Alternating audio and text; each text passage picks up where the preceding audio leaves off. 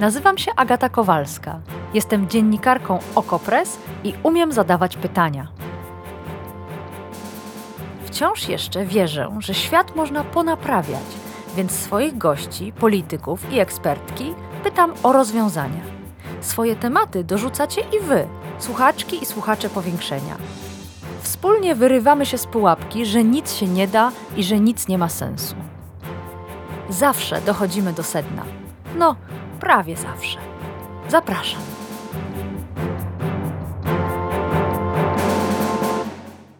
Pamiętacie pierwsze protesty po objęciu władzy przez PiS?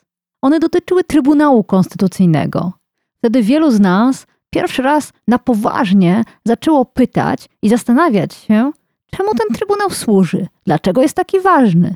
I gdy tylko zorientowaliśmy się, jaka jest prawidłowa odpowiedź, to ruszyliśmy na ulicę. Te protesty trwały długo, bo i niszczenie Trybunału trwało długo, ale stopniowo, poprzez wprowadzenie tam pokornych władzy sędziów, a wręcz sędziów dublerów, poprzez wprowadzenie w nieprawny sposób nowej prezes Trybunału, Julii Przyłębskiej, doprowadzono do tego, że gdy mówimy Trybunał, to rzadko dodajemy konstytucyjny. Trybunał Julii Przyłębskiej, mówi się w Polsce. To było w 2016 roku. O Trybunał przestaliśmy walczyć. Wydawało się, że ten odcinek bitwy o praworządność jest stracony. Minęło ile to już? 6-7 lat? I Komisja Europejska wraca do tematu. Dzisiaj właśnie ogłosiła, że kieruje skargę na Polskę za to, co uczyniła z Trybunałem Konstytucyjnym. O szczegółach dzisiaj w powiększeniu. Posłuchajcie.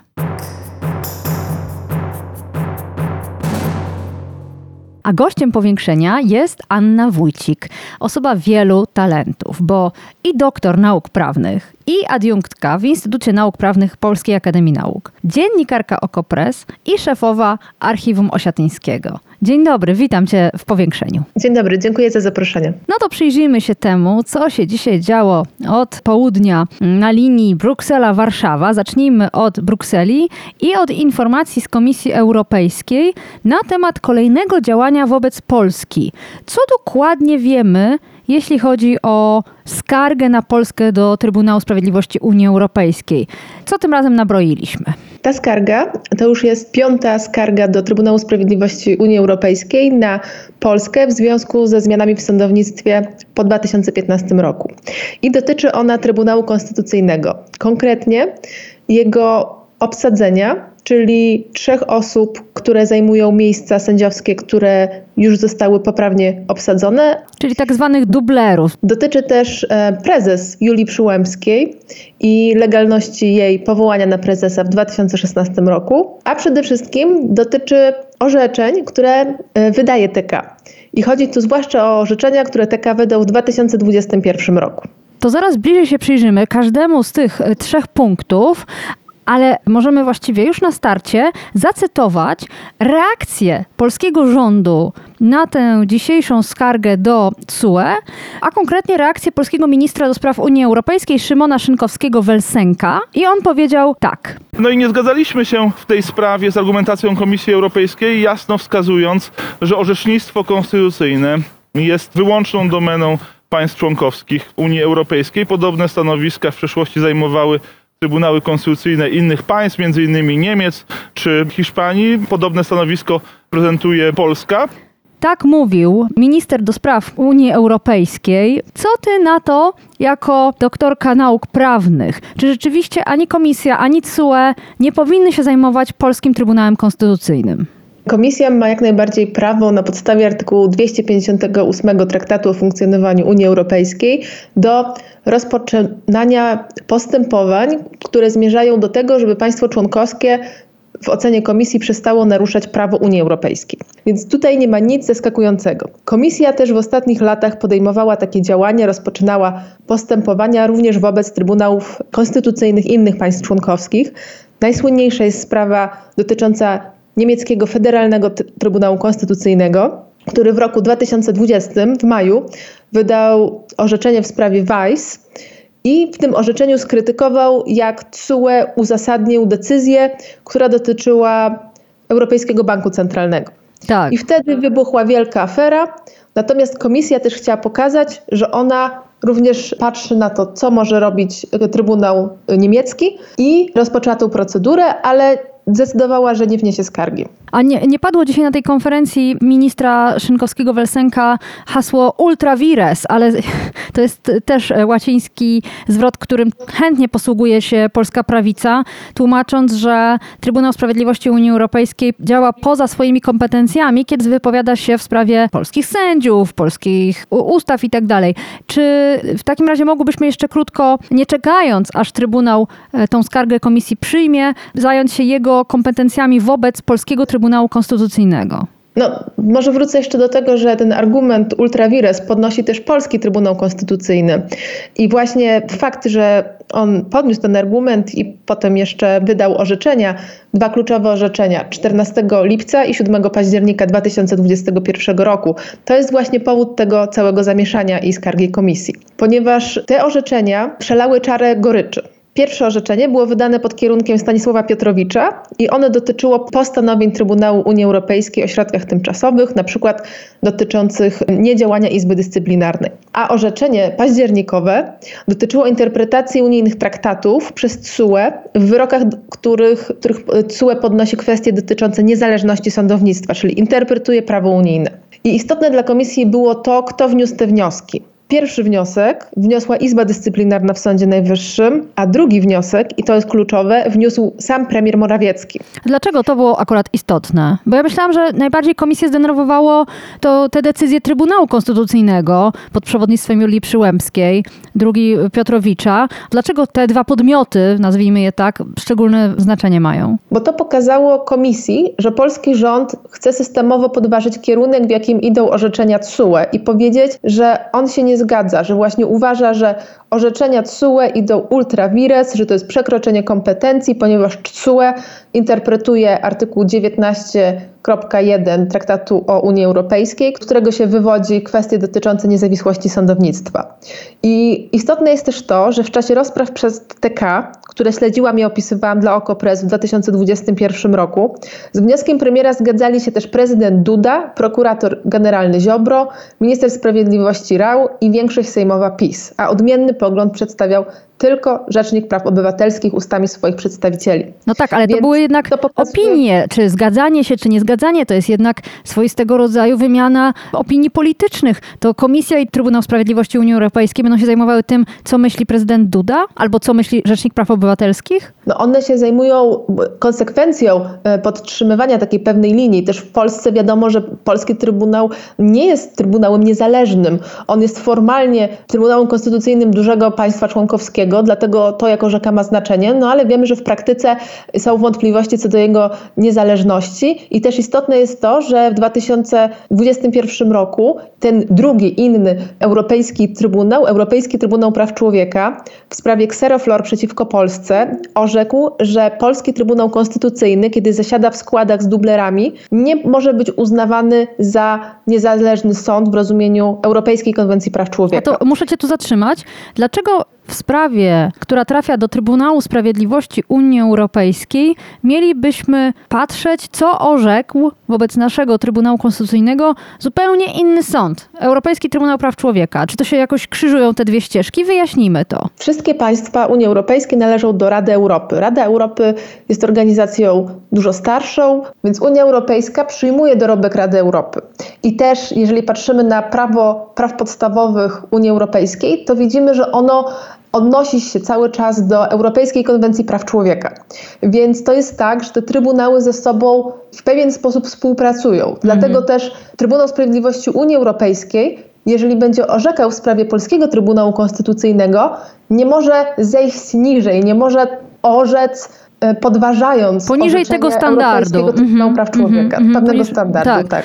No dobrze, zaraz jeszcze do tego wrócimy, jaki może być ten wyrok TSUE, ale jeszcze wróćmy do tych trzech punktów, które wymieniłaś na początku, trzech punktów skargi komisji. O jednym już była mowa, czyli te orzeczenia Trybunału podważające właściwie cały system prawa, ale e, są jeszcze dwa inne punkty, które mnie szalenie ciekawią. Jedna to jest kwestia zasiadania w Trybunale dublerów, powołanych w 2015 roku i trzecia z tych kwestii to jest bycie prezesem y, Trybunału Konstytucyjnego przez Julię Przyłębską z pominięciem prawidłowej procedury. I to jest wydarzenie z 2016 roku. Wtedy Julia Przyłębska została w trybie przyspieszonym prezesem Trybunału. To są sprawy dawne. Dlaczego komisja tyle czasu czekała, żeby się nimi zająć, skoro jak sama wskazuje, one wpływają na działalność całego Trybunału i na jego bycie sądem lub nie sądem, niezależnym sądem.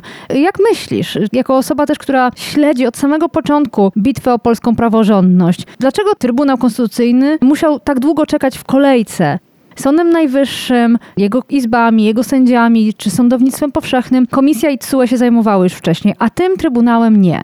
No po pierwsze trzeba było najpierw przekonać komisję i to zrobiło polskie społeczeństwo obywatelskie, żeby w ogóle uruchomić procedurę, tą procedurę z artykułu 258 wobec najpierw ustaw dotyczących Sądu Najwyższego i sądów powszechnych i to jak mówiłaś się stało najpierw e, w 2018 roku, wyroki mieliśmy w 2019.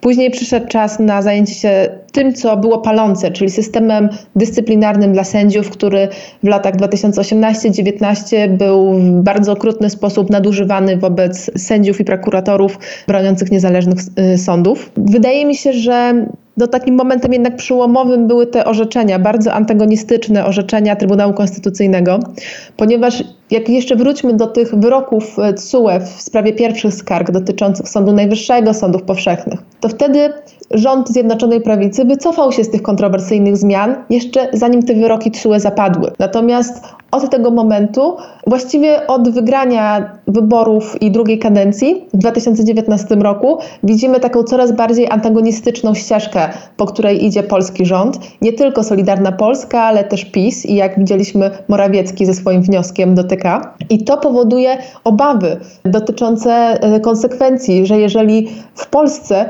Trybunał Konstytucyjny, który powszechnie się uważa, jest podporządkowany rządowi, będzie orzekał w sprawach dotyczących e, różnych elementów prawa unijnego, tak jak chce rząd, czyli będzie po prostu orzekał, że to mu się nie podoba, z tym się nie zgadza, to dla Unii Europejskiej to jest dzisiaj duży problem, bo Unia Europejska musi pokazać, że jest wspólnotą demokratyczną, ale też taką decyzyjną.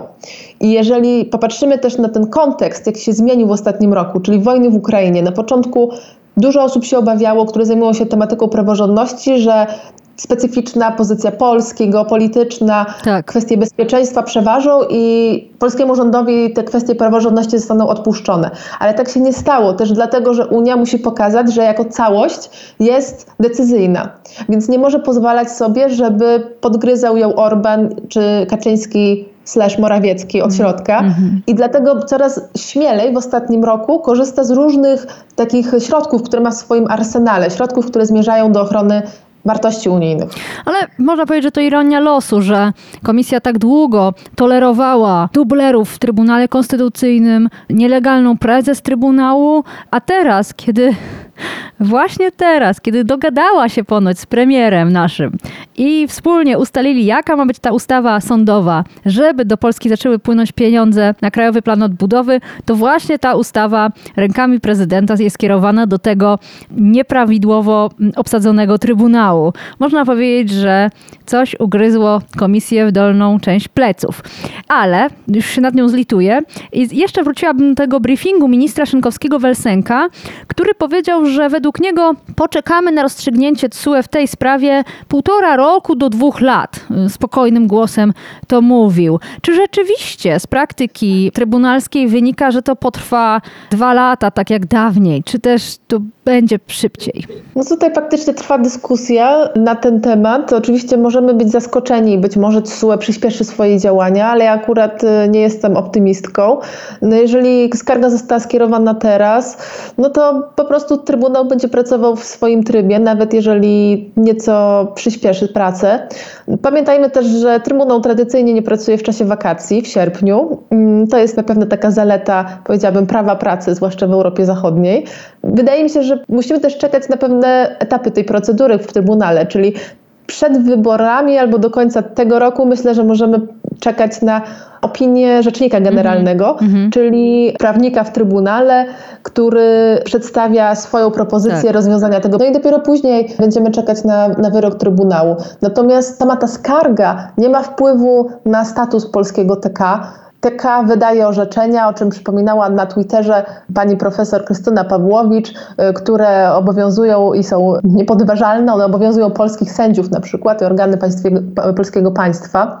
Natomiast ta kwestia TK i włączenia TK do sporu o Krajowy Plan Odbudowy jest właściwie e, niezależna od komisji, jeszcze chciałam do tego wrócić, bo właściwie TK w ten spór włączył prezydent Andrzej Duda. Więc y, to w jego jakichś motywacjach bym raczej szukała no, źródeł tak, tej tak, bardzo zagmatwanej sytuacji. Ależ oczywiście, że tak. Ja tylko y, tutaj się trochę podśmiewam z komisji, która teraz ma jeszcze tu kłopot, że chyba chciałaby te pieniądze Polsce wreszcie zacząć wysyłać, ale no jak nie idzie, to nie idzie. Ale tak jak mówię, już zostawmy tę nieszczęsną komisję. Jeśli chodzi o wpływ na KPO, ale też na fundusze spójności, o czym pisaliśmy w OKO.press. Pytali o to dziennikarze dzisiaj pana ministra Szynkowskiego-Welsenka i on mówił, te dwie kwestie, czyli skarga komisji na nasz Trybunał i pieniądze z Unii nie mają ze sobą nic wspólnego, nie mają na siebie nawzajem wpływu. I ty się, rozumiem, z tym zgadzasz. Tak, zgadzam się, ponieważ Trybunał Konstytucyjny wprost nie jest wymieniony w kamieniach milowych dotyczących KPO. Natomiast można też e, pokusić się o taką szerszą interpretację. Teraz zauważmy, co się zmienia w Unii, co się zmieniło w ostatnich dwóch latach. Więc e, możemy mówić o tych różnych mechanizmach, które ma Unia dotyczących ochrony wartości. I to są właśnie mechanizmy polityczne, jak mechanizm artykułu 7, środki prawne, jak właśnie ta procedura i skargi do TSUE, ale też Unia wprowadziła zasadę warunkowości wypłaty środków unijnych. Ta zasada warunkowości zaczyna przenikać właściwie wszystkie te elementy, które dotyczą wypłacania pieniędzy. I widzimy, że właśnie wymogi dotyczące przestrzegania zasad karty praw podstawowych są też e, dołączane do wymogów, które są konieczne do wypłaty funduszy unijnych na lata 2021-2027. Więc e, ten taki e, proces dotyczący odchodzenia od tego, że pieniądze się należą, do przypominania, że należą się, ale jesteśmy wspólnotą pewnych wartości, więc bez ich przestrzegania nie dostanie się przelewu, no to jest jakaś taka naprawdę duża zmiana jakościowa w myśleniu o tym, czym jest Unia Europejska i jak ona powinna chronić swoje -hmm. wartości i to jest też konsekwencja, to co -hmm. dzisiaj obserwujemy. Ja rozumiem, ale żebyśmy miały jasność, zasadniczo na ten moment nie ma bezpośredniego związku między Trybunałem Konstytucyjnym, jaki by on nie był i jakby on antyunijnie nie działał, a kontrolą wydatkowania pieniędzy w Polsce i blokowaniem lub nieblokowaniem dla niej środków. Czy mi się Trochę wydaje? zależy, jak to będzie mhm. interpretowała też Unia. Widzimy, że też w Unii się dzieją pewne procesy, też y, on robi rzeczy, których parę lat temu nikt by nie, nie śmiał śnić. No ale mamy artykuł 47 Karty Praw Podstawowych i z niego między innymi wynika prawo obywateli Unii do e, sądu stanowionego ustawą, czyli do niezależnych sądów, wolnych sądów. I widzimy, że być może no, ta sytuacja dotycząca ogólnie polskiego sądownictwa również y, może mieć wpływ na interpretację komisji. Natomiast e, tutaj raczej skoncentrowałabym się na kwestii tego, co się dzieje w, y, z ustawą o Sądzie Najwyższym w Trybunale Konstytucyjnym. Hmm. No bo jak powiedziałam, bezpośrednio ta skarga, wniesienie skargi do TSUE nie wpływa na status Trybunału. Jeżeli chodzi o Trybunał, to są tam sprawy, które mają bardzo duże znaczenie dla relacji Polskiej Unii Europejskiej. I to jest między innymi e, sprawa wniesiona przez prokuratora generalnego Ziobrę dotycząca konstytucyjności kar okresowych nakładanych przez TSUE, ale jest też tam od niedawna ta najgłośniejsza sprawa, czyli zaskakujący twist, e, wniesienie przez prezydenta Dudę e, o zbadanie konstytucyjności tej najnowszej nowelizacji tak. ustawy o SN, tej ustawy, która jest non-stop no, nowelizowana. No i teraz co się stanie? Mamy w TK rozłam, czyli mamy pewien bunt wobec prezesury pani Przyłębskiej. Nie wiadomo, czy uzbiera się wystarczająca ilość osób, żeby stworzyć skład, który rozpatrzy ustawę o Sądzie Najwyższym. No ale załóżmy, że to się jakoś ułoży i TK wyda wyrok i w tym wyroku załóżmy znowu hipotetycznie, bo jak wiemy, jeżeli mówimy o polskiej praworządności, to mamy tyle zwrotów akcji, że ciężko coś powiedzieć tak na pewno. No ale załóżmy, że Trybunał by jednak orzekł, że ta ustawa jest zgodna z konstytucją i wtedy prezydent Duda podpisuje tę ustawę. Więc ustawa wchodzi w życie. No ale Komisja Europejska nadal nie ma tego wyroku TSUE, bo tak szybko to się nie stanie. Oczywiście też nie wiem, ile będzie trzymał Trybunał Konstytucyjny ustawę OSN w swojej zamrażarce. On też potrafi wolno pracować. No więc nawet jeżeli ta ustawa przejdzie, to być może komisja mogłaby dalej czekać na wyrok Trybunału Sprawiedliwości Unii Europejskiej. I to by po prostu sprawiło, że będziemy nagle w roku już nie 2023, ale 2024. Jestem sobie też w stanie wyobrazić, że możemy przeczekać aż do końca kadencji pani Przyłębskiej i aż do końca kadencji osób, które zasiadają na tych stanowiskach już e, objętych, czyli dublerów. Mm. Nie, no to już jest tak daleko sięgające, że ja chyba przejdę na emeryturę, zanim to się rozstrzygnie. No chyba, że będzie tak, jak podpowiadała I Sprawiedliwości Dominika Sitnicka w ostatnim odcinku Powiększenia, że po prostu partia powinna przygotować kolejną nowelizację ustawy o Sądzie Najwyższym, kolejną ustawę sądową, już nie oglądać się na tę, która trafiła do Trybunału i uzgodnić ją z prezydentem, z komisją i jeszcze raz spróbować. Ale to zostawmy politykom, nie musimy się tym martwić. Ostatnia rzecz, bo mm, wspominałaś o wyroku Europejskiego Trybunału Praw Człowieka Xeroflor przeciwko Polsce, który dotyczył Trybunału Konstytucyjnego, dotyczył dublerów, nieprawidłowego obsadzenia składu. O tym wyroku nie zająknął się dzisiaj minister Szynkowski-Welsenk, nie próbował przewidywać, jakie może być orzeczenie CUE w sprawie polskiej.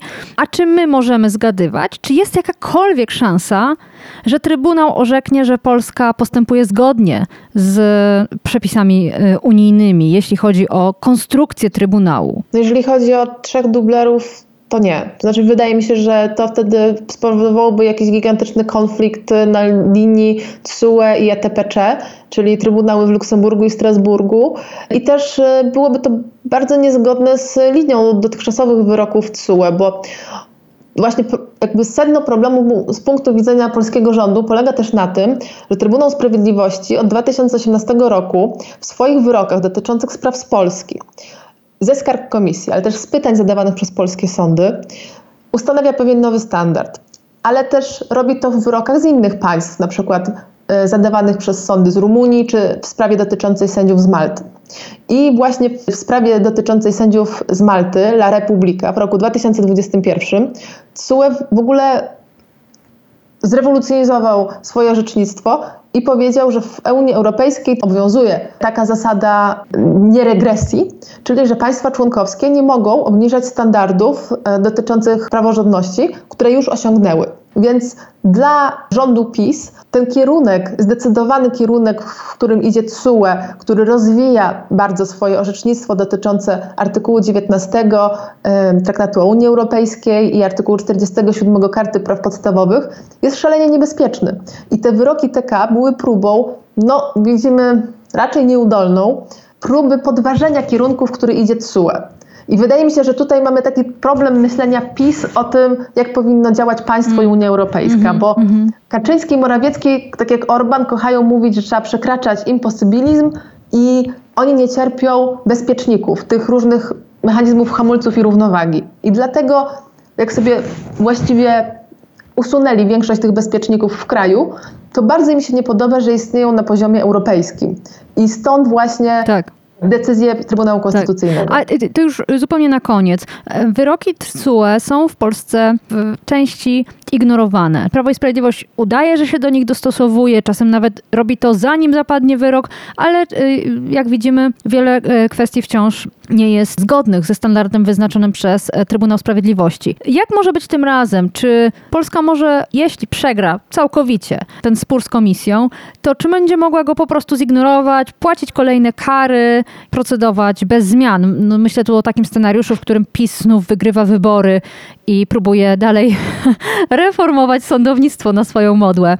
Czy tutaj po prostu skończy się na kolejnych karach i niczym więcej? No to jest oczywiście już daleka perspektywa, bo musimy najpierw poczekać na ten wyrok, później PiS zakładamy, że nie będzie się do niego stosował w sposób, który komisja uzna za wystarczający. Komisja zawnioskuje o karę finansową, TSUE się z nią zgodzi, nałoży karę finansową, być może to będzie znowu jakaś rekordowa kara, no i znowu PiS sobie nic z tego nie będzie robić. Więc myślę, że rząd PiSu tych kar, e, mimo że one dla zwykłego śmiertelnika są gigantyczne, to tych kar nakładanych przez TSUE się nie boi.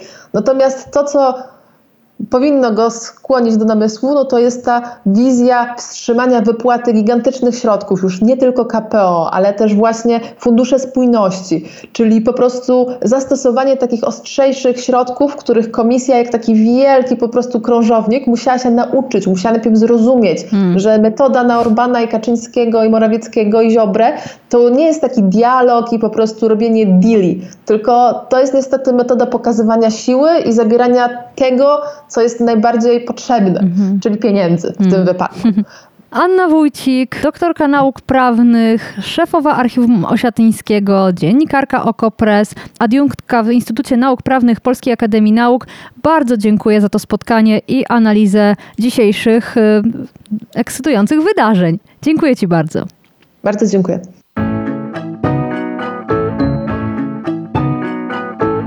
To było Powiększenie, podcast Agaty Kowalskiej.